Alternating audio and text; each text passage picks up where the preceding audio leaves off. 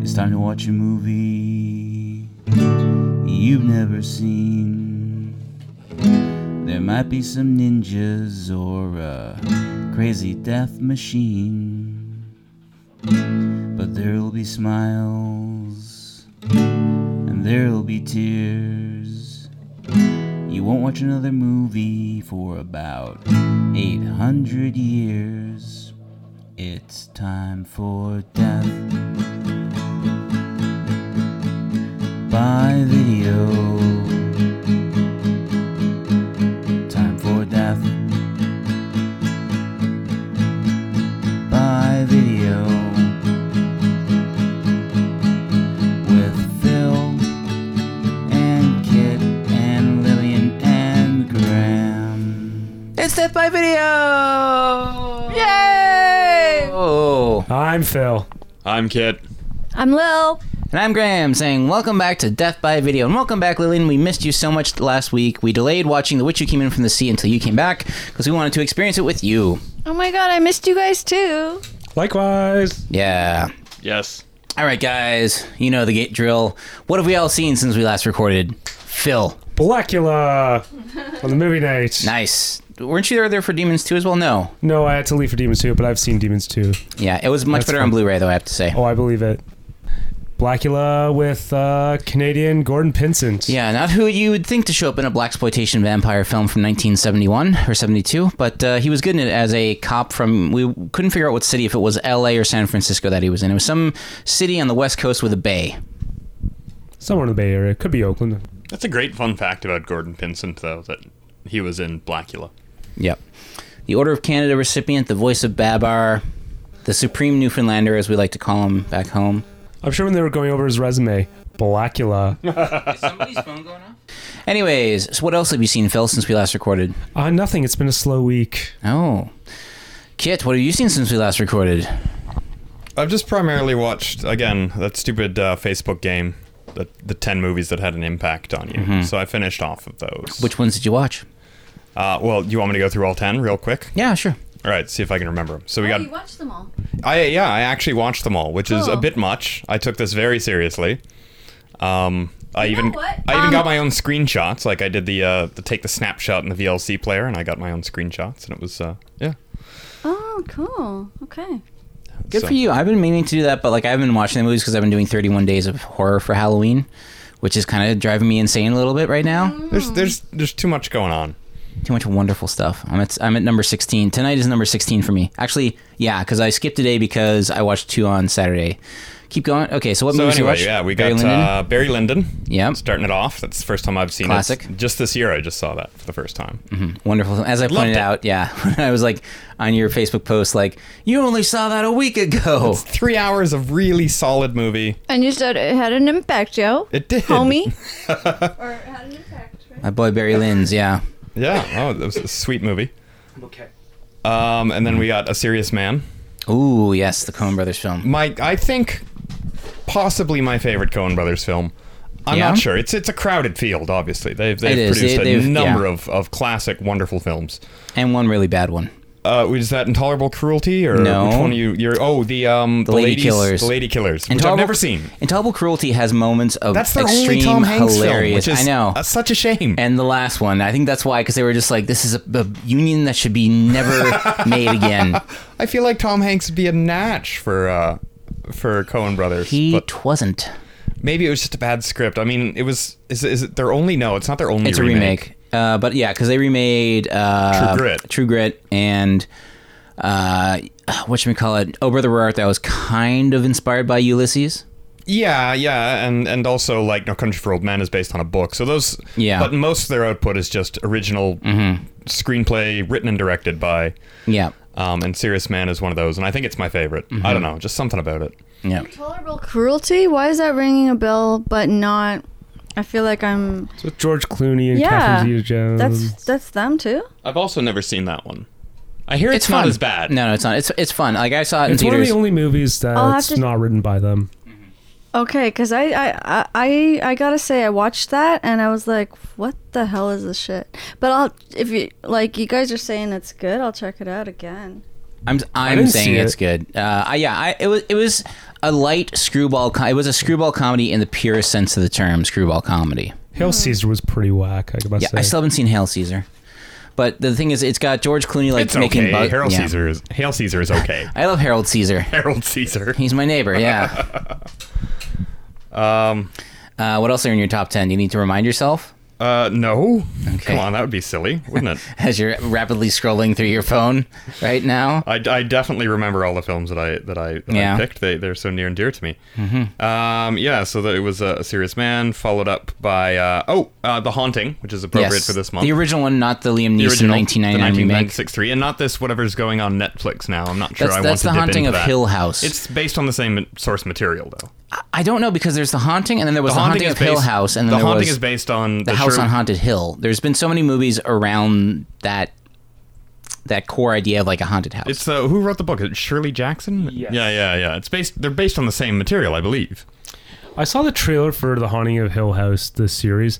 It looks to be very, very loosely. I don't- tangentially. it seems to be very tangentially based on. Like it's, it's probably at the same haunted house, but Yeah, I think they the wanna- characters are yeah. I think they're looking for a number of seasons from that one, so they don't want to go into the main story. They were like, "There's some other spooky shit that happened at this house."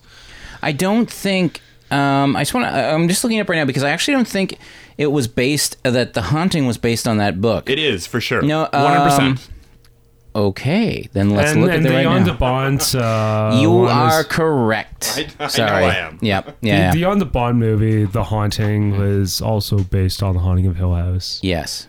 Yeah, there was the Liam Neeson movie, and then there was another movie, wasn't there? The Haunting of Hill House, or There was a haunting of Hill House. There, there's been like a bunch of adaptations of that of that work. and Thirteen Ghosts pops into my head for some reason. I don't know. That why. was I, that was I think the William Castle knockoff, uh, pl- which then got remade in the late '90s, early 2000s when they were resurrecting the Dark Castle uh, line of films, which are remakes of William Castle pictures.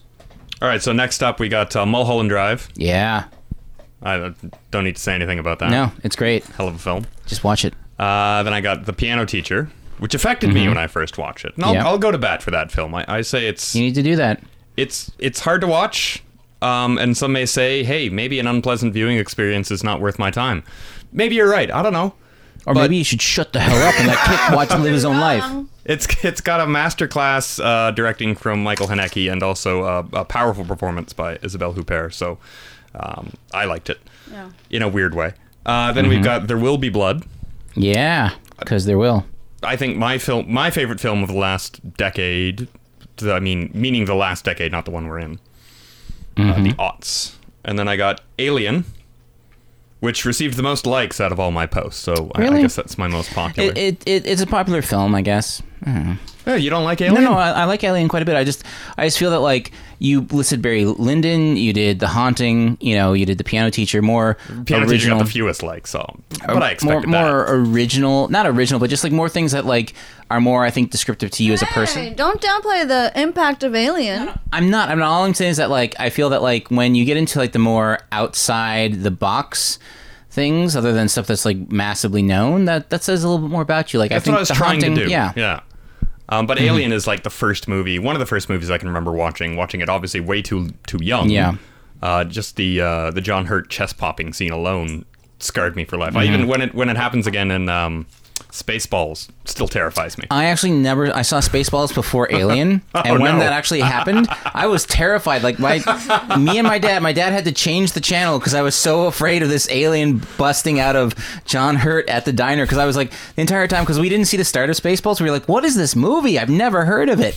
And it's like they keep talking about Spaceballs, and I'm like, "I think it was." And I told my dad the next time, like, "I think it was called Spaceballs," and he's like, "I think you're right." Classic yeah. Mm-hmm. film as well. I could have included that one. Saw it a lot when I was a kid. Oh yeah. Uh, then we got Akira, which Yep. I really love. Um, they're currently going about making a remake. Well, not They've a been remake. trying to adapt it for like a hundred years now. It- It's been through so many direct. Like Spielberg was going to do it. Christopher Brad Nolan Pitt was going to do star it. in it at one point. Brad Pitt was going to star in it at one point. Jordan Peele recently was was attached to direct, and now um, Mm-hmm. the New Zealand guy whose name I can never pronounce. Talia Wik- Wiki. Yes, Yes. he is apparently going to go ahead and do it, and he's ready to do it, and it's going to be an all Japanese cast, which is probably the right way to go. He said no to Scarlett Johansson. He already did. Yes. You cut you cut out again there, Kit. oh, He said no to Scarlett Johansson. That was your joke. Mm-hmm. well, that was Phil's joke. Okay. But uh, I agree, yes. So he's not whitewashing it. It's it's, it's going to be an all Japanese cast. Mm-hmm. I don't know if they'll be speaking English. Probably. We'll see what he does. Kind of like that movie that uh, Paul Greengrass did about the Norwegian terror attack. Funny which thing is- about that movie, though, Yeah. is a, a big a big plot point in uh, the movie Akira is that um, oh, it's it's set in 2019, and the um, the Tokyo Mm-hmm. oh, crap, it's Mm-hmm. Olympics soon. yeah, the Tokyo Olympics are happening next year, and, and Akira is buried beneath the Olympic Stadium that they're building. And the Olympics are happening in Tokyo in 2020. Oh, shit. I know. So Akira will return. Um, and then I've got Reservoir Dogs. Yep. I was going to pick Pulp Fiction, but then I thought Reservoir Dogs. Although I rewatched it, and I'm Mm-hmm. like, man, some of that dialogue sucks. Well, Reservoir Dogs. Yeah. Well, it's also just so Some of it's stiltily, great. stiltily delivered as well. I think the acting is pretty good. It carries some of the bad dialogue, like Yeah. you know, Harvey Mm-hmm. Well, it's like- Keitel's really good. Because I, cause I, recent- Steve Buscemi I is recently, just a revelation. recently dug into I didn't rewatch it all, but I watched a lot of clips from True Romance because I was thinking about it lately, and I'm like, man, everyone in that movie just elevated Tarantino's dialogue so much, and I feel That's that in what I- Reservoir Dogs, it was kind of like a, a steady line. But there's there's good dialogue in it, but there's also some stuff that's just a little wonky. Well, it's like uh, you know, like Steve Buscemi's like, "Where's the commode? I got to take a squirt." Like, Yeah. who talks like that? and some of the plotting doesn't really make any sense, but it's a good little caper. It's a You good know? little. Yeah, it's fun. Uh, I remember seeing that Memorable. for the for the first time and, and thinking, you know, wh- what a oh different man! kind After of that, I movie wanted to it get a was. black suit with a skinny tie. Yeah, I think we all exactly. did. Yeah. Um, so kind of more of a like Pulp Fiction is clearly a better film, but I think Reservoir Dogs had a bigger impact. I think, on re- me. yeah, Reservoir Dogs was a much more ferocious "this is who I am" statement to it. Whereas I think Pulp Fiction, even out of Tarantino's oeuvre now, I rarely think of Pulp Fiction in my top five of his films. I, I would certainly say it's number two or number one for Uh, See, me. I but still, I, pr- I would, I would in my top five Tarantino films, I would include Django Unchained, Jackie Brown. uh, Jackie Brown, uh, Inglorious Bastards, uh, the One of the Hateful Kill Eight, Bill movies? the Hateful Eight, and Okay. I was going to say like either Kill Bill Volume One or Death Proof, just because I think I think for him to do Death Proof, which like and I not- love Death Proof. Death by Proof the was way. such a great, It's, it's fun, a great yeah. film. Um, and then finally, I, I ended up with the I think the film that meant the most to me throughout my life, uh, which is Ghostbusters. Yeah, that was wonderful. I I actually that made me like stop and rethink because I started mine. I've gotten about six images in, then I kind of like lost, didn't do it. I fell off the wagon. I gotta finish it up. But Ghostbusters definitely impacted me a lot when I was a kid, so I think I might have to Oh God, I- include it. That is the film I've seen the most out of any other. film. yeah, I've- I. oh. the bulk of it when I was a kid and a teenager, so I watched it about fifty times then, and I haven't Mm-hmm. Yeah. seen it a lot as an adult. But man, I watched it again over Thanksgiving weekend. oh, it's great. Yeah, Still holds up. it does. The jokes are It does. good. Except the for that- special uh, effects are pretty damn decent Yeah, for, for, except for- 1984. The one thing that doesn't hold up, that still was weird to watch it with my folks, was the Dan Aykroyd ghost above him on does his Oh, right, pants yes. scene. Uh, Dan Aykroyd gets a blowjob from a ghost. Yeah, oh, me and my family watched that. I never and we had understood to- that as a kid either. I was and like, now what's as an happening? Adult, and as an adult now, it's much weirder because I'm just like, because when I was Why a did kid, they put that in there? It's not even. I don't know. I think that was just Dan Aykroyd, Dan Aykroyd. Because like, if you, I remember we talked about Nothing But Trouble at a certain point, and none of you guys have seen it. But like, Dan I saw it on Aykroyd TV, like, is half saw it a on TV. weird guy. I feel like that's like a Dan Aykroyd like fantasy that like he's wanted to. Uh, Blown by a ghost. yeah, because he believes in the. pa- He's really into the paranormal. Oh, totally. And UFOs. And, I mean, he hosts. He's created Sci Factor and hosted it for years in Canada. He probably thinks he's been blown by a ghost. This is probably where this comes from. He's like, I'm telling you guys. and then there was happened. ectoplasm everywhere afterwards. Okay. And he's got that shitty vodka that nobody likes. Yeah, but except for they liked the the bottle it comes in because it's a skull. Yeah, you buy it once, you make it into a candle. Yeah. So, Made Lil, from what, snob free Talking from potatoes. experience, kid. Oh, Do you have a, a Dan Aykroyd's Crystal Skull vodka No, bottle? I've never, because I've never wanted to buy it, but that's what I'm thinking. I would, you could do with it at least, make it into a kind of a cool candle. Holder, yeah, or just use it for like to put your vegetable juice in or something. That's what I would do. Yeah, beet juice would be nice. Mm-hmm. I've got some beet juice in the fridge right now that I made earlier yesterday. It's quite nice. Mm. Yeah, something red, Hmm. yeah, for sure. So, Lillian, what have you seen since we last recorded all the way back in July of 2018? That's how long it's been, yeah. Um, I don't remember. Uh, obviously, you guys could guess I was gonna say that, but um, yeah, I I can't really recall. I've been like reading more, and What you been reading? Uh, you know, just different stuff, like different books and stuff. Uh, I was kind of reading um, consistently and then kind of put it down, watching stuff. I caught up with Ozark. Um, yeah, so I don't know. I probably from like the week before I watched some movies, but uh, I can't remember them now. But I'm excited about this one. I, I have to point out, so my apartment I have a marquee, and Lil pointed to it, even though it's got the wrong name on it. So we're, I'm just excited to have Lillian back. Hey, I thought maybe you changed it when I turned around or something. I'm not that quick. Um, all right, so it won't be like last time when. So even though this is coming out an episode after our bonus episode, uh, I I since okay, so between uh, Malatesta's Carnival of Blood and. Um, and, uh, Ninja and Zombie. Ninja Zombie. I watched 33 movies. I have not watched 33 movies since Ninja Zombie. I have watched one, two, three, four, five, Um, and those five are the John Carpenter Prince of Darkness from the mid 80s, starring uh, uh, a lot of Pleasance. Donald Pleasance. I forgot who was in that, and a lot of ca- actors from uh, from Big Trouble in Little China because he did it right after it, and of course Alice Cooper, and also an actor that I like to refer to as not Tom Skerritt. Because Tom Skerritt was too Yeah, old that to guy. play. Who yeah, is he? I don't- I don't know. He was too old. Tom Skerritt was too old to play a, a university uh, PhD student at the time. So John Carpenter just cast a guy that looked exactly like him, but like 10 years younger, and had him grow a mustache. And it was like, there, I got Tom Skerritt. So it's not Tom Skerritt. That's how I, anytime I see him, I'm just like, that's not Tom Skerritt. I just rem fondly remembering Tom Skerritt and Alien now. So I think of not Tom Skerritt as that dude from Halloween Three. He's like big. f- Uh, Tom Skerritt was in Halloween 3. That was Tom Skerritt in Halloween 3. are you serious? Yeah. I thought that was the not Tom Skerritt No, dude. no, no. Tom Skerritt's in Halloween 3. Not Tom Skerritt is in, is in Prince of Darkness. you got to check out not Tom Skerritt's IMDb page. I'm gonna look it up right now. It's gonna be big old notable f- roles one. Um, but yeah, so I watched Prince of Darkness, which it's that movie still holds out. I love it to death. I love the fact that it's just sort of like the devil exists in a scientific uh, way, and now we got to deal with it. It's just fun, good, scary movie. Uh, then I watched 1984's Mutant, starring Wings Hauser nice. where he clearly was meant to be playing like a character that's supposed to be like 25 or something, but he's like 37 at the time because he's got a younger brother and they're driving across country in their convertible. I feel like Wings Hauser is quickly becoming the patron saint of this podcast. Really He's is. up there. He's on our Hall of Fame. Um, He's I- the wings. He's the wings of this establishment. even though we've only done one film with him in it, like he is so memorable, and and and Still he have is. to watch Vice Squad. Oh, we should He's- do Vice Squad. He's, Yeah, he's the wings above our wind. yeah. We are the wind beneath Where's his the wing. fart box? Brrr. No, no, the fart box has has been hidden away. Sorry to derail. I, I looked it up. Uh, not Tom Skerritt is Tom Atkins from Maniac Cop Oh, in what? Halloween Three. What? No, I'm thinking of Tom Act. What? What? Are there two non not Tom That's Skerritts? that's not Tom's. No, no, no. I'm what? No, I'm thinking of what? No, his name is is Jameson Parker Okay. from Simon and Simon. Sorry, I'm thinking of Tom Aitkins. Oh my God, Tom Skerritt. I was way off. I meant Tom Aitkins from Halloween Three.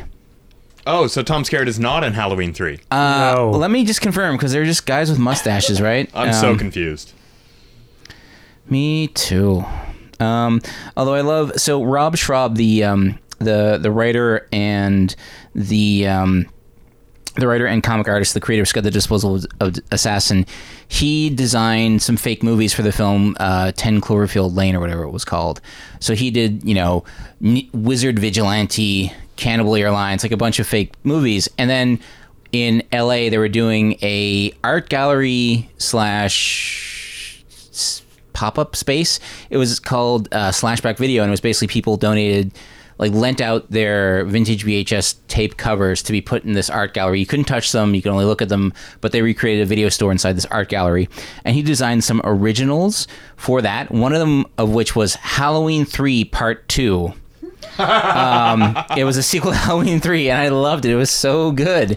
Um, it was just like, it was a photo of uh, Max von Sydow from Strange Brew that was like added to like with Tom Akins in it and um, and the uh, Silver Shamrock mask. It was really good. I'm, I, I hope. I would watch that movie in a Yeah. heartbeat. Yeah, because like, what happened to that universe after? it went back to the bin.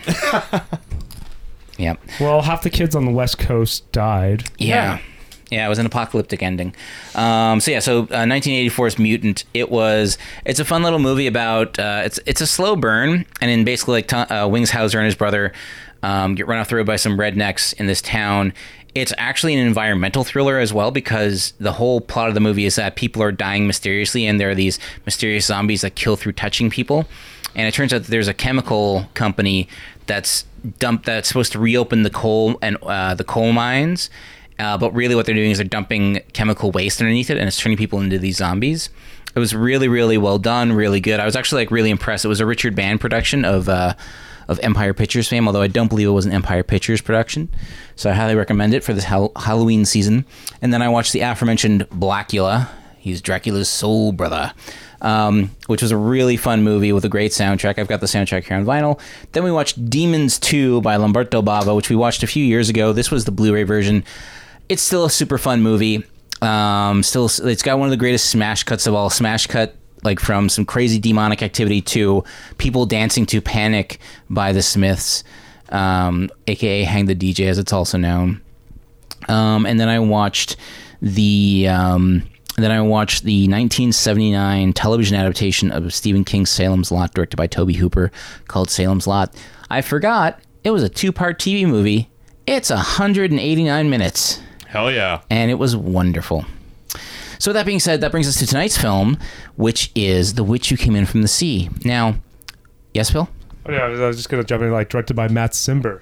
Yes. So, I we're was going just- to. I was just gonna fondly remember the other Stephen King made-for-TV movies, The Stand, The Stand, Stand but was also quite good. Langoliers Langoliers. with uh, with, no, it's it's uh, the Tommy Knockers that Tommy had Knock- Jimmy Smith. the Tommy Knockers was a movie, though. It went to theaters. No, no, it was a I don't TV think it movie. did, Really? Yeah, I don't think it did. That, that early 90s King burst of like, it was like theaters and TV. You couldn't escape Stephen King. Kind of like now, but not as much. Like, it's not the major networks doing the Stephen King They stuff. had that, that terrible The Shining adaptation with um The King approved. Steven Weber. Steven Weber. Yeah, it's horrible. and um, what's her name from uh, Risky Business? Rebecca De Mornay. Rebecca De Mornay. And Scatman Crothers. No, not Scatman Crothers. Uh, Melvin Van Peebles. Not Mario Van Peebles, Melvin. Ah, brother. Director of Sweet Sweetback's Sad Eye. Bad X song. Yeah. Yeah, it was not good. I, I watched the first half of it with some friends of mine who are diehard Stephen King fans. They're like, it's so much better than the Kubrick version. is not. It's so much better. It's is- accurate to the book. It is definitely more faithful to the book, but, but to it is its detriment. yeah. Oh, it is not a good film. Also, the fact that like you could tell that like it's not the big sprawling hotel from Stephen King's novel, Which was what- it's, yeah. It's like a, a a really shitty Holiday Inn that they're like taking care of for the winter. What other uh, Stephen King TV adaptations were you thinking of? It was just uh, the Langoliers was the uh, with Bronson Mm. Pin- Pinochet. Pin- Pinochet. um, that that was the last one that I can remember. Mm-hmm. That just Balky? which- which prompted the the Fife Dog lyric, "Eating through your crew like Stave- Stephen King's Langoliers," and that's that's, that's how it can be remembered, I suppose. Wow. It, al- it is always Quite a weird, concept weird film. seeing Bronson Pinochet appear in films like in True Romance, and because like I knew him Oh, yeah, only, I yeah, only the knew him as, cokehead. as Balky from Perfect Strangers, and then seeing him like snorting a mountain of cocaine in in True Romance was just really disheartening. Beverly Hills Cop too, isn't he? yes, he is. And and so yes, Wh- Whatever happened to the gu- the other guy from uh, Perfect Strangers? he's still around. He he, I think he went to Looks theater. Sort of like Cousin Mark Larry? Critch. uh, not so much anymore. Yeah, he used to. Anyway. Used to back in the '80s. He's still around. I think he just does theater in New York. Fair. I saw him interviewed for a show once, and I was like, "Wow, he's just an old man now. Like he looks like he doesn't look like you know when actors uh, age, they kind of have this like stateliness to them. He just looked like some guy that you you know sit next to at a deli eating a sandwich. Oh, cool. He aged Yeah. naturally. He didn't. Uh, Exactly. It's called the Burger King diet. Um, not that he looked bad, he just didn't look. Not that there's anything wrong with that. I think there No. is. things wrong with the Burger King No, no, diet. no, I know. I have shitty timing for that. No, that's fine. it's good. I actually ate at McDonald's for the first time in years recently, and It's not worth it, right? Oh my god, I paid twelve dollars, and it it made me sick. It, well, if, if it I got- doesn't I make you got- sick, it doesn't fill you up. No, and it's I got not worth the I got the $12. I got the uh, the black pepper Angus burger, which was because like I'm like I can't get a Big Mac, but and like the Angus burger at least it looks mildly like food, um, and like going down I'm like it's not the worst thing ever, but it's not good. I've been like testing out A and W more and more because they're using like you know hormone free beef and uh, they've got that Beyond Burger. The Beyond not Burger bad. Beyond Burger is quite good. Yeah, I haven't tried the Beyond Burger. it's good. Anyway, Makes you feel healthy afterwards. does it? Like it doesn't feel like you you have a brick in your stomach. Okay. So, anyways, I'm going to take a brief pause while I bring up my notes on uh, this film. So, we'll be right back. All right, so the notes on The Witch Who Came In From the Sea it was written by Robert Tom, who also wrote early episodes of the 1960s television series The Defenders and Kraft Suspense Theater. He would go on to write for Roger Corman around this time in films like Bloody Mama, Crazy Mama, and Death Race 2000. And then he passed away sadly in 1979. Uh, the film was uh, directed by Matt Simber, as Phil earlier said, or Kimber, not really sure how it's pronounced, Yeah, I'm not sure either. who is best known currently for being the inspiration for Mark Maron's character on the Netflix series Glow. He directed 56 episodes of the original Glow television series in the 1980s. He began his career directing off Broadway plays by F. Scott Fitzgerald, Tennessee Williams, and Jean Couteau. Cote, Couteau? Cocteau? Um, Couteau? I don't know. Uh, he would direct the Broadway revival of Bus Stop, where he met Jane Mansfield, who would go, who he would go on to marry, and then later divorce soon afterwards. He would direct Mansfield in her final film, Single Room Furnished. Simber would go on to direct several sexploitation pictures with titles such as Africans Sexualis. Sorry, I gotta watch this movie. Single room furnished. Single Room Furnished. Oh, Yeah, starring Jane Mansfield. Um, his uh, another well-known sexploitation film of his was *The Sexually Liberated Female*. Guess what that's about? Um, he would find his breakthrough in Something George Costanza would rent. the yeah. He actually um, he actually found his breakthrough in the black exploitation subgenre. Uh, with films like The Black Six about an African American biker gang that's out for revenge, and his most well-known film, The Candy, Ta- the Candy Tangerine Man, which was recently re-released by Vinegar Syndrome, uh, I think last year. The Candy Tangerine Man? Yes, Sounds great. Candy Tangerine Man. yes. The Can't- title of a Tom Wolfe book. After a few more black exploitation films, he made his one and only horror film, which is the film we're watching tonight, The Witch Who Came In From the Sea. He continued directing into the early 1980s in a variety of subgenres, including the early 80s Conan the Barbarian knockoff Hundra and a kind of western called Yellow Here and the Pecos Kid. He also directed the kung fu movie Tiger Man, the war film A Time to Die, and the gangster film Butterfly. Um, Butterfly. Uh, oh, this film stars Millie Perkins, who's probably best known for playing Anne Frank in the 1959 film The Diary of Anne Frank.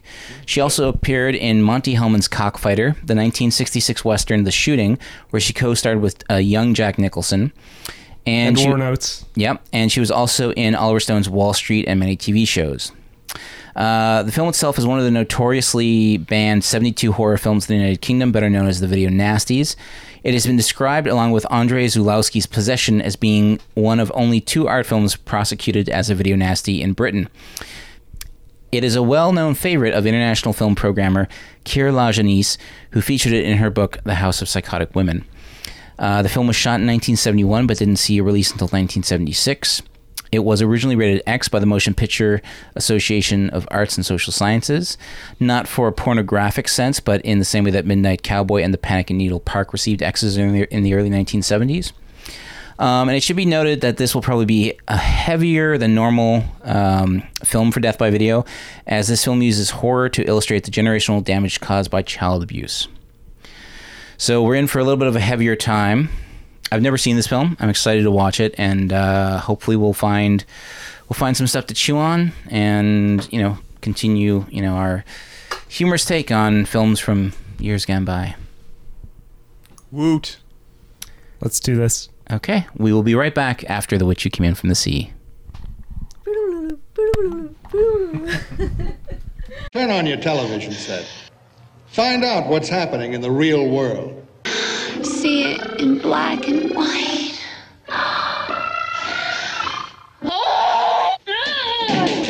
God made all of us perfect. How close do you want to be to the woman in your life? We don't know if it's true or not unless it's on television. Why was Grandpa lost at sea?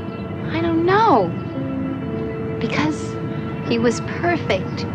Too good to live on land. She's a witch come out of the sea.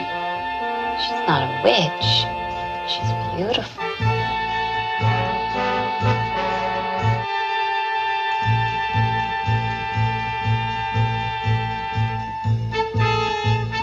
Every time you turn around, you see him. Stark naked, grinning at me. Oh.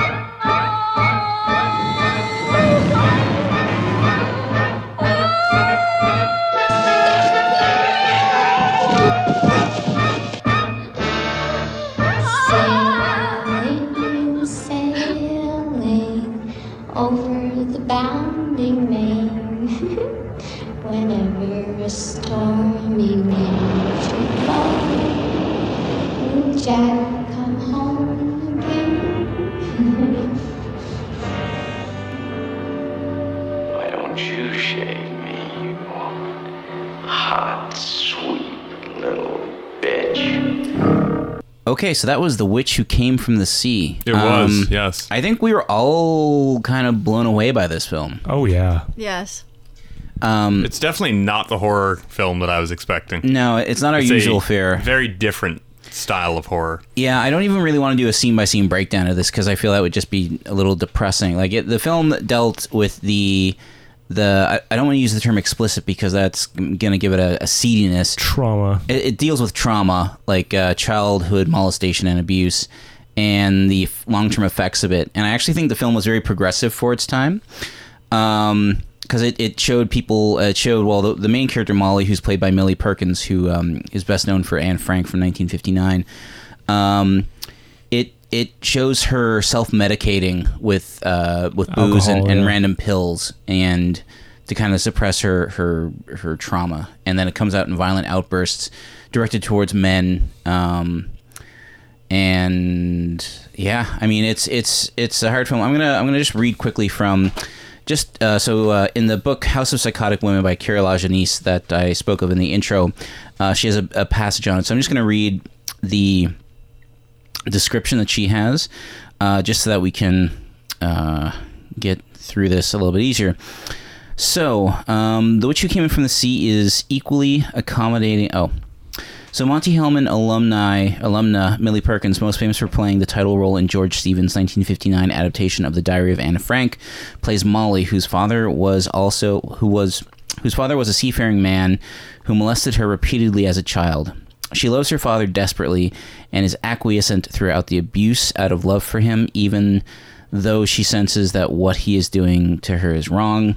As an adult, she mythologizes him, telling her two young nephews tales of their sea captain grandfather, a perfect good man who never swore or had tattoos, um, or a girl in every port, and who went missing, missing at sea 15 years previous. Molly's adamance concerning her father's moral perfection simply hides her deeply repressed anxiety over her, over her his uh, there's a typo in the book over his incestuous transgressions she grows up to be an alcoholic drinking excessively to quell the flashbacks that haunt her even though her frumpy sister kathy begs her to take better care of herself lest she turn out to be a drunken bum just like their father it's good for what ails you molly says flippantly but what ails you her sister pleads such queries are fruitless. It's clear there's no confidence shared between the two sisters, fueled by divergent opinions about their dead father's moral character. Instead, Molly lives a fantasy life in her head where she seduces and murders men, only to discover, in the wake of numerous homicides, that these fantasies might be intruding on her reality that her targets are all large, strong men, football players, and weightlifters, is an attempt to rectify the helplessness she felt as a little girl trapped beneath the weight of her father. But that weight is also an emotional one. So, I think that's a pretty good summation of the film. Yeah, I that mean, pretty sum- yeah, it doesn't really sums summate the the style. Like, I really think that this film could have diverged into some horrific exploitation schlock, but it through the Doesn't. yeah, I know. It, it's it's one of those things where it's like it's almost like a perfect blend because you have early Dean Cundy, who we watched some behind the scenes features, and he really argued that the film should be shot with anamorphic lenses, which provide a much wider, much more I don't want to say Hollywood look, but it, it just looks more important than a squat little sixteen super sixteen millimeter image. Well, you, you compared it to um, some of the European films of the of the contemporary Mm-hmm. uh, era. Yeah, I definitely, I definitely felt like I don't want to say Antonioni vibes, but um, the use of matching shots to cut between the present and the past, and also the present and an imagined future, where she's on a on a raft surrounded by the mutilated bodies of several men, um, definitely brought a a European vibe. And I feel that if this film came out a few years later, it would definitely fit in with the new Hollywood sensibilities of the 1970s. Mm-hmm. Yeah, like Robert Altman adopted some of that in- from a couple of his movies, like Totally. Images and Three Women. I was also thinking that a bit as well. Mm-hmm. Yeah. watching it. I think it was probably just its its um, its release delay because by the time 1976 rolled around, we had already had Jaws. We were just about to have Star Wars, and the tide had turned for the kind of films that were getting traction in North America. Like Taxi Driver came out in what 77? No, it was earlier. 76. 76. So Yeah. Mm-hmm. same year. And that's it's pretty grimy as well, pretty lurid. Exactly. Twelve year old prostitutes, etc. But, but that also featured stars too. It featured Robert De Niro, who had been in The Godfather Part Two, and Right, um, right. and Jodie Foster, who had been in um, uh, what was she? She was in like all the Disney films at that point. yeah. Yeah, Was she in Alice Doesn't Live Here Anymore? Or? yeah, she was in Alice Yeah, Doesn't that's Live right. Anymore. Yeah, as the tomboy. And Freaky Friday. Yeah, the original Freaky Friday, later to be remade by Lindsay Lohan and uh, Jimmy Lee Jamie Lee Curtis. Curtis. Jamie Lee Correct. Curtis. Um, I mean, i it's hard to really. I mean, like we can't really. You know, we tried to joke throughout the film early on, but that quickly fell away to silence. Like we were all kind of knocked for a loop. I think that. You know the the characters that populate this film are very interesting. From the um, so the character of Molly, um, we're introduced to her and her nephews early on. Yeah, Lillian, you said off the bat you liked Molly. Yeah, Uh, and Before obviously we Um, And- knew more about her, but Yeah, yeah. I, I really felt for Molly right off the bat. Um, and she was channeling a lot of Elizabeth Taylor and Ajani, Isabella, Aja- Isabella Ajani for me. Yeah, she was, uh, she had these like huge eyes and that's not what I liked about her. I'm just saying that's, that's what she channeled for me throughout. Did you guys catch any of that? Yeah, well, like when she's dealing with her nephews, I Mhm. don't know. She had a very It, it did remind me of Elizabeth Taylor when, when she was talking to her nephews. I'd also No, she not that part. Just throughout, like the character, her, like Mo- Millie. What's her name? Millie. Peterson? Millie Perkins. Millie Perkins. Yeah, kind of like a mix up between like Mary Steenburgen and uh, Elizabeth Taylor, perhaps. And there's some Allison Brie in there as well. yeah, And um, the the I think the character that a couple characters which I think don't think either any of us here anticipated becoming such major parts of the film were the character of Lon John and is it Dolores was her name? Doris. Doris from so I've, I've just got written in my notes. Doris is awesome. so yeah so Molly works at this bar. one of her lines start with something about a Daphne. Da- yeah, Daphne, who is like the the other waitress that we never see that works at the same bar. I think it's called the Boathouse. Yeah, The boathouse, yeah, and, And- Mhm. she always just like comes in and like it could be like a serious thing going on, and she just cuts the treacle. She just comes Yeah. in and with a story or some sort of turn of phrase that About Daphne. usually about Daphne, yeah, Daphne Or- and the pills, crabs and cramps, and and her theory that homosexuals are murdering all the men that Molly is murdering. she she does get into She that. uses yes. a very non 2018 term. she uses a very seventies term for that. Yes, yeah. And when someone asks her, like, "I'm sorry, what?" She's like, "Yeah, you know, I know all those about people. this. Yeah, I've got I've got connections. I I've know got, I've these got things. friends that other people don't have friend aren't friends with." Daphne told me all about it. Yeah, I, I secretly love Doris this entire time. yeah. Everybody's great in this. Yeah, Doris was a really good tension breaker. There'd be an intense scene, and then uh, Doris cuts in with, like, "Well, Daphne had diarrhea." Yeah, it w- She It does wasn't cramps. It was diarrhea. Yeah, you almost feel like there should be a dun dun dun dun dun dun after every every scene with her. But she yeah, she undercuts the tension. But the interesting thing is that she actually was in the behind the scenes. We learned she was an acting coach for many of the uh, more famous actors at the time. I think Warren Beatty and Faye Dunaway. And Um, Mm-hmm. She's such a natural on the film. I thought anyway. Yeah. No, for sure. And she she basically like hadn't acted in years and, and didn't act in film like she was just a theater actress and the way that her character evolved from just sort of being like this jokey older waitress in a uh, you know a sea themed bar to at the end scene when when her and Long John realize that you know Molly's committed these crimes and that the only way for her to like really get out of it is suicide, which they assist her with. I, I, I wasn't sure if they were assisting her with suicide or they were just like doping her up for the cops to come. It was hard to tell Probably both. because she seems still somewhat lucid when the cops are arriving, and then I mean that's going to be it for Yeah. Molly. She's going to be Well, carted off. Yeah, well, the, But- the end of the film is her visualizing herself on a raft being pulled out to sea. And you know what? I think we it's okay that we don't know what happens. Maybe she lived on, but she got to kind of let it out. she had that final little moment with her nephews there, she got which to is a bit actually odd like and dark. face it and and speak it out and She has have both of you her know. nephews, both of who were like you know like ten and eight years yeah, old, child, and feeding who, her who vodka adore- and yeah. pills. She basically says, "Oh, can you you know get me something to drink?" And then the other one gets her pills, and like they they take turns like feeding her pills, and then she swigs it down with vodka, and the like It's a very dark film. Yeah, basically. it is super dark. It really kind of knocked us all on our asses collectively, I think. Um, I was expecting Side witches. topic. Side topic. There were no witches in this film. I was No. definitely expecting it to be uh, on the sleazy side. Mm-hmm. Um, you're good. You're good. I was expecting it to be on the sleazy side. Uh, the way it's marketed is it's this very lurid thing. It's made by exploitation Yeah, people. That, that was the greatest shock of all because Matt Simber up until this point, like like I said, he did African Sexualis Mm-hmm. and sexually liberated female and a bunch of black exploitation and films. Dean Cundy was like he, he was doing shooting Il- like an Ilsa or Ilsa, something harem with- keeper, keeper of the oil sheiks. I think was at this time. Um, I don't think any of us were. It was just it, wa- that perfect mixture of, and also um, Millie Perkins is a fantastic actress, and it was her husband that wrote this the movie and wrote the role for her. Um, and we'll Mm-hmm. get He into wrote that. Death Race 2000. Yeah, uh, and he what- he said like I actually looked it up. He actually uh, didn't just pass away in 1979. He actually committed suicide. Oh gosh, Oh my gosh.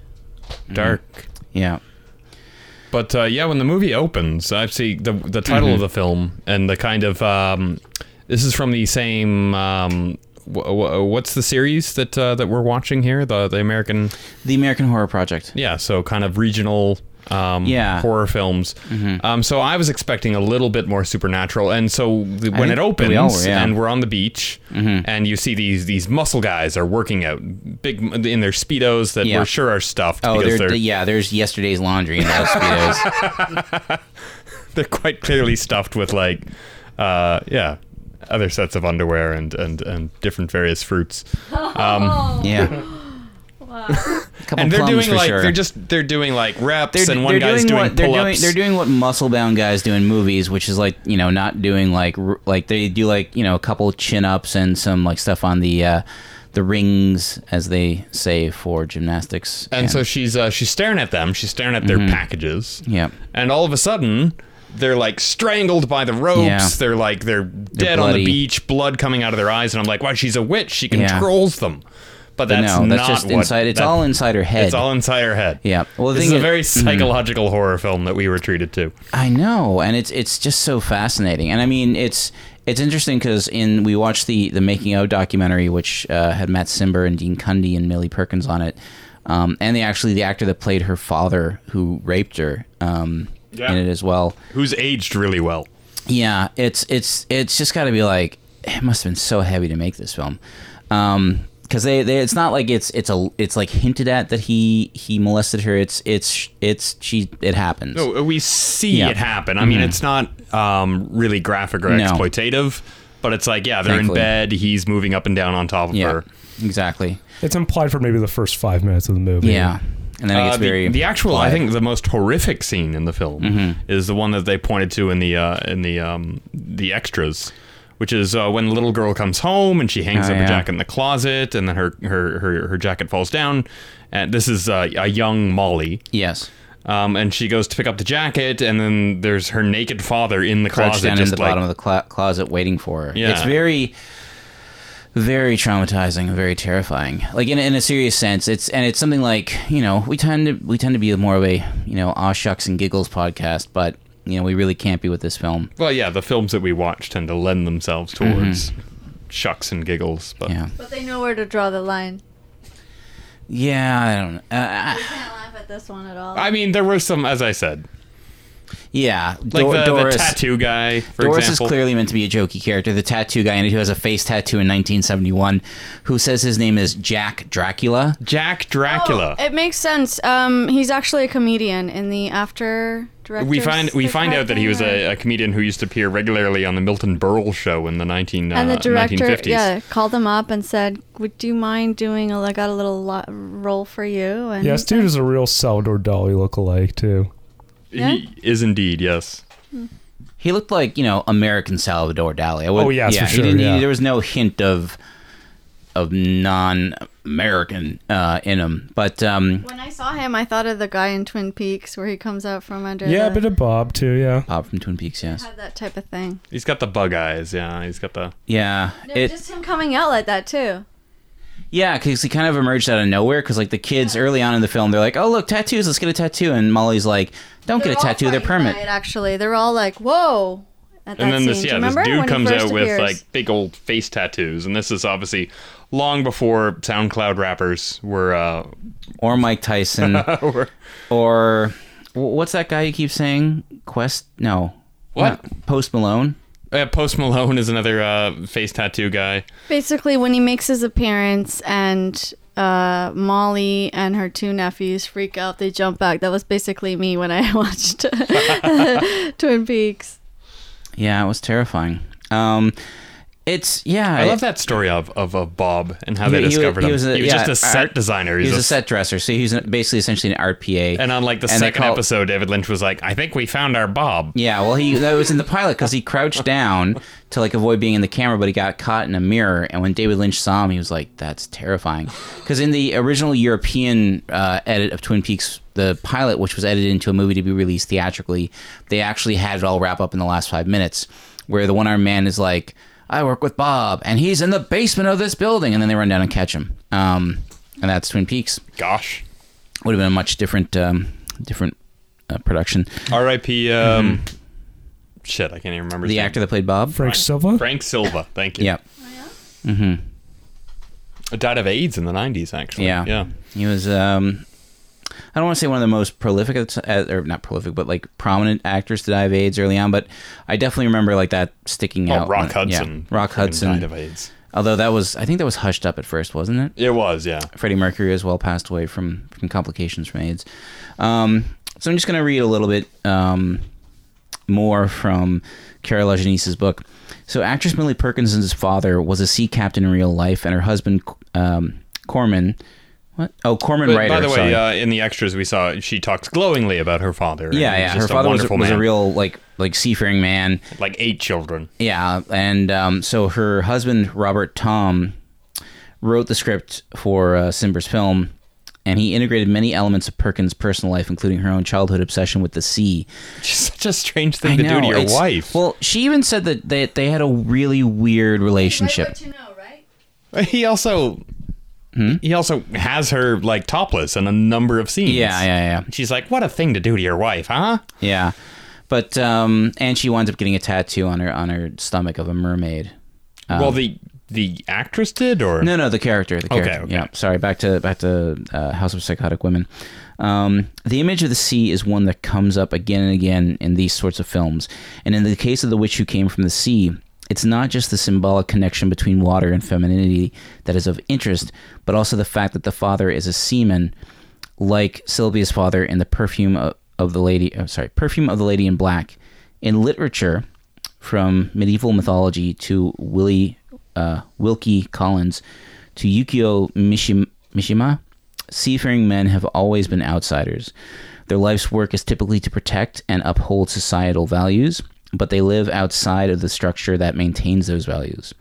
Both Molly and Silva, Sylvia idolize their fathers for belonging to the sea, and the only place where they are at home and, sy- and sympathetically liken the corruption associated with sailors on leave to being fishes out of water, drinking and carousing excessively only to mask the pain of the separation from the sea.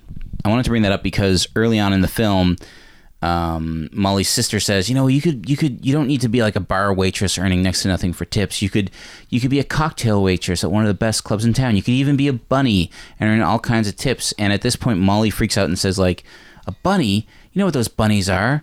They're hookers. They're hookers." You know, and there's a hooker in every port, so we kind of see that fractured, uh, like that fractured interpretation of her father as like he's a seafaring man and there are good people that are out there but then you know they they go to a, a foreign port and you know kind of Well, I think that razor commercial comes on in between that. It does, yeah. And yeah. that really makes her go up and get a drink. And her sister's asking her, don't drink. And they have that confrontation. well, and Like, her sister also I'm not mentions. gonna go and be a bunny, you know? Also- uh, but before then, we're watching uh, a football a football game. Yeah. Mm-hmm. And the announcers are talking about uh, here's Eric the Electric Johnson and all that stuff. sam the electric man Sam the Electric Man, Yeah. Mm-hmm. which is a great nickname. Um, and and then her sister is like, you should go to one of these these. You should be a bunny. And then uh, where where where do the football football guys go? You could they, they could are the be given playboy tips. clubs yeah They could be giving you much bigger tips than you're making at the uh, the boathouse. yeah She's like, I don't want to do that. But then like half an hour later, she murders these two uh, football guys. I don't think it's half an hour later. I think it's it's because Later that night. it's yeah. Well, it actually, is a, a close to half an hour later because she it's says a, she it's has a clever to. little thing. She's like, I, I'm, I've got to leave now. Yeah. Mm-hmm. It's still daylight. She's like, I got to leave now because I got to make work for seven. Seven. And then when we finally see her get to work, her boss is like, You're You're, three like hours four late." Mm-hmm. hours late. Uh, and we Yeah. realize why is because she's murdered these two. and we, football we guys. see that scene where she murders the two football football guys, but they're very. It's hard to tell whether it was a dream. because- I thought it was because, a dream. Yeah, it's very the, the the audio is very detached, and the way they're interacting with each other is very. How do I put it? It's Well, they're very smoking dreamlike. pot, yeah, but- they're smoking yeah. pot. They're kind of like. It doesn't seem. It seems a little bit more ethereal, and like just like her gradualness of how she ties up these guys to murder them is It- so. it feels like a fantasy. It doesn't Yeah. feel real. And then you find out it's real It's the real, next yeah. Mm-hmm. day. Yeah. So, yeah, I mean, I don't know where else to, to go with this. I mean, I think it's it's such an interesting point in Matt Simber's. Her nephews, by the way, are named Tad and Tripoli, which Yeah. is something I couldn't get over. very interesting. Me neither. Tad, Tad and Tripoli. who outside like a together. a billionaire family is named Tad. Well, well, maybe for crying maybe out it's loud. short for Thaddeus. I don't know. yeah, probably. Yeah. But Tripoli, I don't know. Well, that just goes to prove people even e- f- almost 50 years ago, people were naming their kids dumb stuff. fair enough. Yes. If I hear of one more Persephone, I'm going to freak out. Um, Oof. Yeah. Sorry, Persephone's. I'm Some gonna get of so the many other- angry like letters from Persephone's now. when she when she first starts trying to pick up the uh, the shaving cream commercial guy, because she meets him at a party, um, where she's um, seduced by Billy Bat, Hmm. Billy Bats. not the character from Goodfellas, And there's obviously. he has a pool in his living room where I think I guess the rules are no clothes ever. Mm-hmm. Because there's a scene where later on Billy Bats is being inter- like interviewed by the police, and he's sitting there, and we see all of Oh Billy's yeah, bats. it's Yeah. underwater, but it's like, oh, he's not wearing underwear. No. You can see right There's down no there. swimsuit. Where you know, Come on, would you guys be? yeah, probably. I'd be like, oh my if god. the cops were coming in, I'd be Occasionally, like, all right. when I'm in my apartment, Showed up. occasionally when I'm in my apartment and I'm just in my boxer shorts and, and like a t-shirt in the morning, and I see like a shadow go by like the outside window, I run into my like I run into my bedroom. Not uh, not Billy Bat though, who uh, He's a famous movie star or something. Yeah, so right? he's at uh, he's he's at Long John's bar where Millie, uh, Molly works as Yep. a waitress. in Santa Monica, which it's interesting to see Santa Monica because I, I work with a lot of uh, directors who live in Santa Monica, and it's a very high end, expensive place to live. But apparently, in 1971, it was kind of run down, which I liked a lot. I'm like, man, this awesome. Some like, of it was, but it still had Yeah. stars coming in. Like it was Although not that- uncommon no. to meet a movie star. Exactly, but because I think they would be out there for the beaches and the and the piers. And although they did mention that Billy Batts' house was in Malibu, which was always a bit more expensive than Right. than So Santa he Monica. invites, and um, she's she's obviously dating Long John. Like they obviously have a sexual relationship. Yeah. But Long John is like, oh yeah, that that movie star wants to wants. wants to spend wants some to time sleep with, with you. you. Yeah, That's Well, Oh, okay. they already did. Yeah. That scene you're talking about, they already did. Yeah, yeah. So at the party, she she kind of sort of get starts to get with Billy Bats, and then we think we, she he, she's gonna murder Billy Bat. yeah. Because at a certain point, he just kind of like unzips his pants and tries to to like grab her by the head and No, shove. Oh, guys, they first met at the bar where she works yeah, yeah, at. yeah, yeah. And That's they, what I'm saying. Whatever. yeah. They and then hooked and then up, he invited her to this and then party he invited in Malibu. her to this party. Yeah. So that Um, scene. Yeah. And yeah, there's a weird scene where he's kind of like he slaps her because she um, bites him on the lip. Yeah, well, they're Uh, kissing. and yeah. then he's like, "All right." and He unzips his pants. And he's like, he tries to draw her head towards him, and she's like, "No, no, no." And then she goes to bite his dick off, basically. That's what we surmise. Oh yeah. Doesn't succeed, I assume, But because we see his dick she- later on in the movie, and yeah, it's still there. she like after him he slaps her for for because she was biting him while they were kissing and she flies halfway across the room and she kind of starts yelling at him or something right And then she and then- breaks his hand. Like I don't know the strength of this woman, but she he just comes at her unzips his pants comes at her and uh, she goes to bite it or something she goes to bite it, and she he pushes her away, and then he he tries to grab her, and she grabs his hand, and she breaks it, yeah which is amazing. yeah.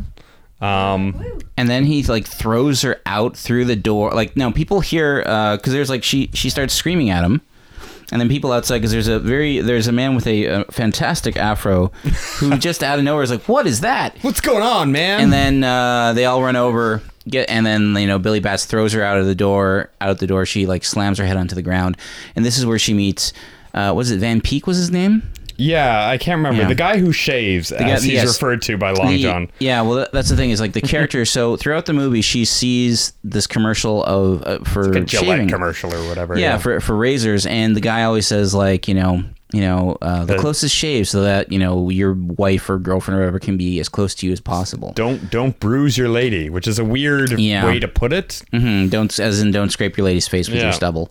But um, Um, anyway, she meets him at the party. He's with his girlfriend, Mm-hmm. uh, and then she, I don't know, they go to a, a bar afterwards. Like Yeah. they leave that party, they go to a bar, and she kind of like she's like, yeah, I Mm-hmm. want to sleep with you. and right in front of his girlfriend. Yes, And Lon John, and Lon John's kind of like, "Ha-ha." and uh, Long John's cool though. He's He- like, yeah, yeah, It, it was the early 70s. You can tell that Lon John was a guy that was like probably had a a much more secure because like he he clearly owns the bar that he works out of like that he bartends at and you can tell that he probably had like a much more stable life in the early 60s like the boathouse was probably like a respectable like sea rest seafood restaurant or something before it became just a straight up bar because we see him living in a portion of it that's closed down and you see booths with tables and and it's still all decorated like not with a nautical theme like you see the uh, the mermaid from the front of a ship you see uh, captain's wheels um, you were talking about that. Mm-hmm. How there's not any uh, more nautically themed it's, bars. and it's you also missed that. because I grew up in on the East Coast, and anytime we'd go, like a lot of restaurants for decorations had steering wheels or and fishing that's hanging on the wall for no real reason, even if they weren't seafood restaurants. and mandatory uh, sailor uniforms. no, eye patches wasn't there a uh, wasn't there a a, a, a a boat at the harbor front that was running for a little while. I think it's closed Captain. down now. It was a Captain John's.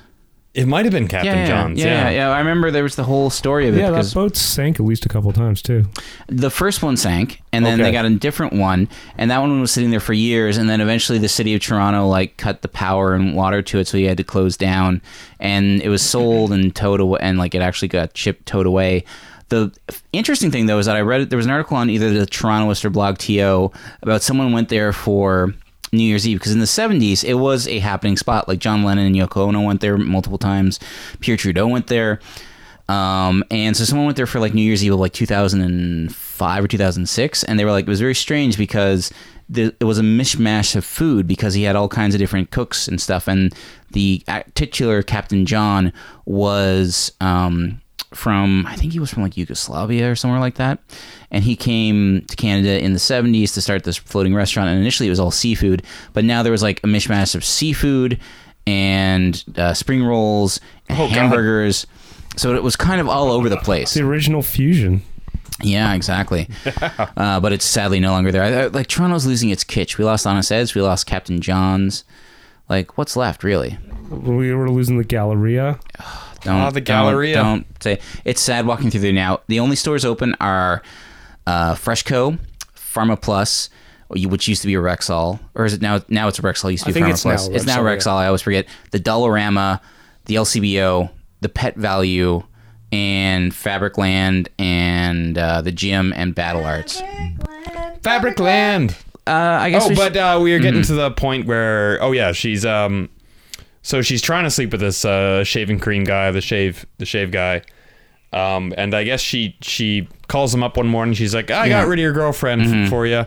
Oh yeah, I that told scene. her, uh, you know, I, I told her I'd that ship her off to sea on a Chinese freighter. ship her off to sea on a Chinese freighter, She and I was wants to gonna see kill her. China. Yeah, because he was gonna take her to China. So she's like, if she wants to see China, I, I told her I, I know some sailors she can go with. And the And funny those thing sailors is, were there. So the next morning, she's she's pissed off the the blonde. She's shooting his car. She's shooting at his car. And then these two Chinese guys are in the bushes, and one of them is like, "Is she killing the car?" And the other one is like, "Yes." And the first thing she screams when he comes to her, like he's saying, "What are you doing?" She's like, "I'm not going to China on a freight ferry." So apparently, freighter. Molly really did set her up with these Chinese guys yeah, to go like on she a like freighter. locked it down, and then she she's like, "Wait, you want to go to Ch-? like?" And like, she's like, "Yeah, I totally like." I'm sure it was like a jokey thing, and then the next day, like the two Chinese guys are like, "So our freighter's out, out you know, parked in the dock. If you want to come with us right now, we're going to China." Um, and that winds up the police then get involved with um, uh, with uh, Van Peek and his girlfriend. And they kind of like start thinking maybe this is the the person. They're also Well- interviewing um, Molly's sister because there were some clothes found at the scene of the Well, crime. she, she ties up the uh, the football gentleman with her own clothes. Yeah, and and Molly's does sister Mm-hmm. a sailor's knot? Molly's sister augments her her welfare income by um, customizing clothes for the rich and famous, I guess, or the what she says. I make you know cheap clothes, uh, expensive clothes look cheap or something, and so they kind of all t- we're tying it together. Um, You also find a, a pin, Yeah. like a, a football pin or a something. football pin. Yeah. Uh, the other thing too that's interesting is that um, th- it's kind of brought up a couple times that the Van Peek, who is the man in the shaving commercial, uh, when Molly sees him and fantasizes about him, she ki- he kind of refers to himself as her papa, which is a weird identification. Thing, Well, one of the 'cause football guys does that, does that too. It, it, keep, it keeps coming up again and Yeah. again and again. and This- Mm-hmm. obviously she does not like that. yeah, and we, we also should point out that like in addition to the trauma from being molested by her father, her father dies of a heart attack while molesting her and then falls on top of her and nearly Well, not even smothers her. just molesting; he's raping her. Yeah. like full on, and uh, Yeah. he has a heart attack mid rape, and then just dies on top of her. It's, and she it's has to very like traumatic. force him off. It's it's Yeah. a horrific scene and, And, I it's think, that, yeah, and it's then when we find out he has a mermaid tattoo on his belly. which inspired her to and it- that also ties into the start of the film when she really doesn't want the boys to go to that tattoo parlor because there's the same mermaid tattoo in the window as something you can get. also, the Yeah. uh, the, the tattoo guy's a total Yeah, yeah, creep. yeah. But even before then, she was not not keen on it. We don't know until later. Yeah, she's eyeing a mermaid tattoo, and She gets one herself. by the creep Jack Dracula, and it turns out he's not a creep. They actually like have a fairly civil conversation. And it, she's like, "That must be a nickname. You just gave yourself a nickname." He's like, "Nope, my name is Jack Dracula. That's my name." So um, we should point out that she kills the. Um, in addition to the football players that she murders, she also kills uh, Van Peek, and she kills him in a way that she fantasized him slicing his own throat with one of his fancy razors that he's selling in the commercial. And she comes in. This is po- after after Van Peek was released by the police, and uh, she comes back over um, and takes his razor after he's done because he's shaving, looking in the mirror, and she enters the room, and they're both naked, and she takes the razor to like basically do a little like, oh, I'm just gonna get the rest of, of your your cheek cleaned up, and then she like digs in deep, slits his throat, and then drags it all the way down his chest, down to his groin, where she and we should point out that like par, like in addition to the murdering, like she kind of. It's, it's common with sexual trauma to like mutilate genitals. Um, Well, the the blonde, his girlfriend, had Yeah. threatened to cut off his balls. And Yeah. I'm thinking that's what she does Yeah, to him but because she- she, she- spends a lot of time down there. Yeah, yeah, but she also did it to the football players as well. Am I misremembering with um, the fantasy sequence that he's directing like how to slit? Yeah, Yeah, he is, hmm I think that's her thinking what she will do to him. That's how Yeah. I saw it. Yeah, because that's exactly what she does. Yeah, Uh, She does indeed, yeah. Yeah, well, because in I guess in her her her psychological makeup that kind of alle- alleviates guilt because he's the one that points out her to her how to do it. Um, Mm. And and like I think uh, we're to understand the character thinks these are fantasies. She's not even she's not entirely sure. that yeah, Mm-hmm. she's done these things. Because that's the thing. Because she like when she shows up three three or four hours late for work, she's like, "No, I'm not. I was on time." So she just in her head thinks it was a fantasy, and, and then when later on, uh, Long John tells her like that that actor you were with has, has been found dead. She's like, "Really? But we got to watch it on TV because it's only we only know if it's real if it's on TV." And also early on in the film, we realized that like her father, she watched TV with her father, and he eventually kicked the TV down and broke it, which is all comes back to the trauma that But she he, suffered would she'd be watching it while he was trying to sleep, Yeah. and she, he'd get angry that it was and, on. and kick it. Yeah. So But this frightening clown that was on the TV, like I Yeah. don't even know what was going on there. It wasn't Bozo, that's for sure. No, no. I think it was kind of like a Bozo knockoff or something that they had for the film. I don't think they had enough time to really shoot the, the inserts for that. Yeah, it was horrific. Be Mhm. like the character of the, the young girl, of her, she was so delighted at watching this cl- horrific clown Yeah. show. Yeah, she was she Mhm. was very happy at this terrifying clown. That was before clowns were scary. Even in 71, it was before clowns were scary. No, this is like scary even by scary clown standards. It's Uh, it's, it's an awful looking clown. I thought it He's, was like, something licking his just lips for and stuff. kids. You know, she was watching it, enjoying it, and then, but yeah, of course, we would see flashbacks of the clown, and it would just be creepy It's because a of weird its like association. he was like licking his lips and stuff. There was a weird sexuality Yeah, to Oh, the there- clown. there was- I don't which was morphed later. It wasn't uh, creepy to begin with. probably Yeah. yeah. It's just her memories that are distorting it. Yeah. No, this clown was a devil's reject.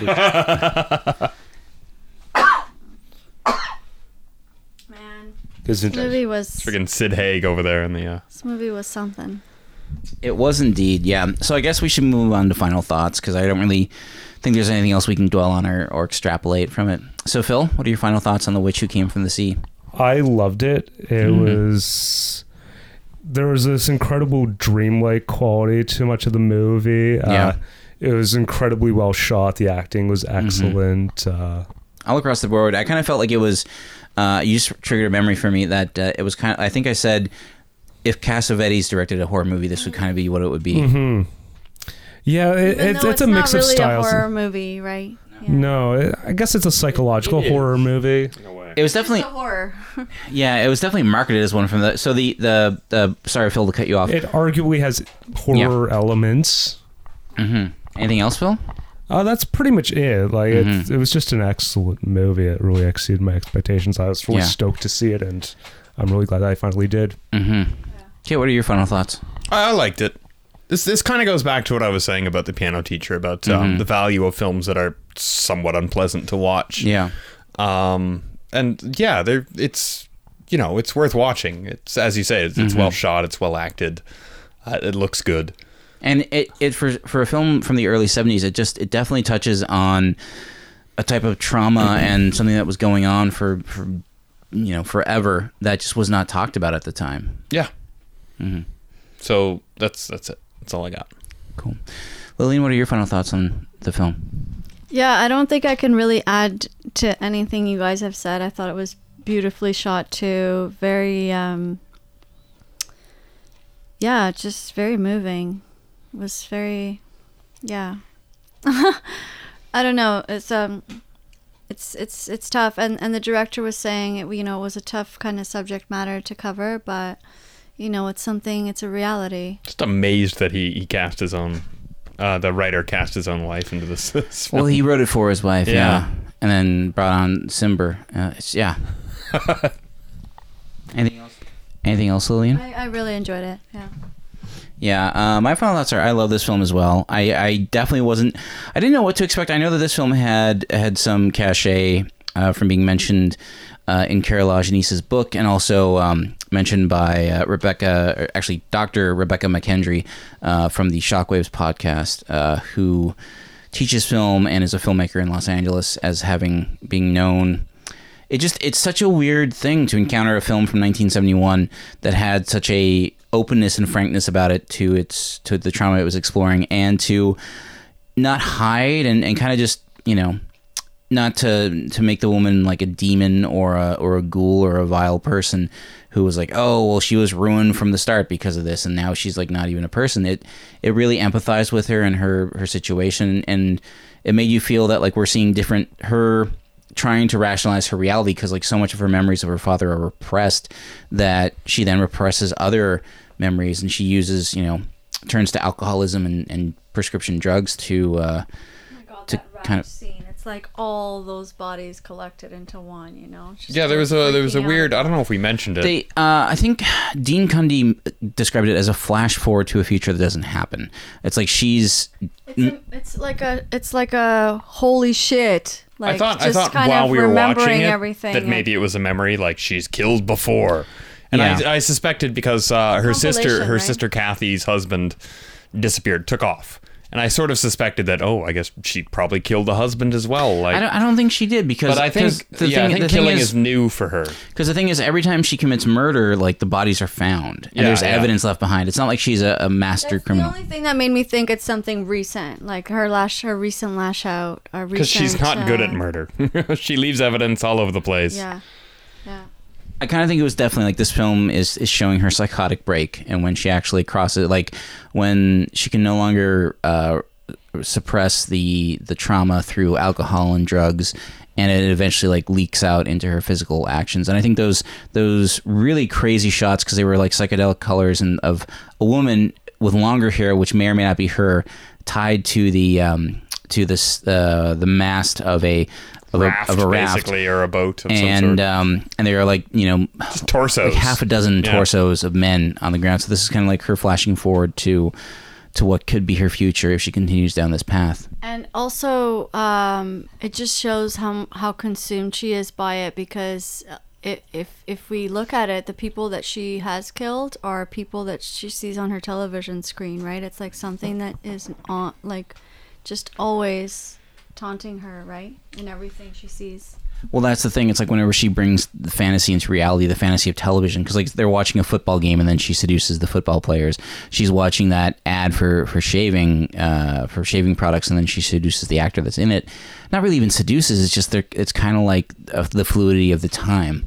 Um, so yeah, I, I really dig this film, and, and I I'm glad that, that it was included. And I, and I again, not to toot on Arrow Video's horn, but they like they they really found three films that are, are very different from what I understand. That you know are are a slice of American, and like they they pointed out to they said that the American Horror Project was focusing on regional productions, but I. I don't really. This film, you know, being shot in L.A. by like a well-known uh, exploitation filmmaker, doesn't really make it a regional film, but it definitely didn't have. It had a notoriety, but it was definitely underground. Like Malatest is Carnival of Blood, and even Dean Cundy said, like, I'm not really sure it found an audience at this time, and I don't really because it. The poster for the film is of it, like, it's kind of insane what the poster for the film looks like. It's uh, What year was Marnie? Marnie. Marnie was from the mid '60s. Did you ever did you get a pinch I of saw Marnie? that ages ago. Yeah. No, but I mean, I, I got some vibes of Marnie. in yeah, it. for sure. Yeah, for sure. But anyways, yeah, the poster for it is of a of a buxom sea witch holding the severed head of a man Yeah. while standing on a rock. It is not what we got at all. It looks like the cover of like a of a King Crimson album from 1977. So, um, all that being said, Yeah, I like mean, Mm-hmm. you would think. Sorry to cut you off. Yeah, you would think that like uh, somebody like an ex somebody who's going to see exploitation movies are playing this as a 40 seconds. Movie. Yeah. Mm. I don't think it played 42nd Street though. I think this No. is more of a drive-in. Sure, Um, but even at the drive-in, they're like, Mm-hmm. oh well, that's a bummer. Yeah, I feel it would have killed a lot of dates. Um, gonna see the witch who came in from the sea, and then yeah. So, with all that being said, Yeah, But an excellent movie. absolutely. completely excellent movie. So with that being said, uh, that's it for us for tonight. Well, yes. wh- What uh, weird psychological horror we got coming up next week, Graham? Well, we're watching the final film in the American Horror Project Volume One. Uh, the Premonition, which I've not, another film I've not seen. I don't even know anything about it, so I'm going to do some research on it, and then we'll come back next week and record. And uh, Yeah, I'm excited about this one. yeah. So, for Death by Video, I've been Phil. I've been Kit. Still Lil. And I've been Graham saying, please be sure to rewind. We'll see you next time. Please keep watching awesome movies. Good night. Ah,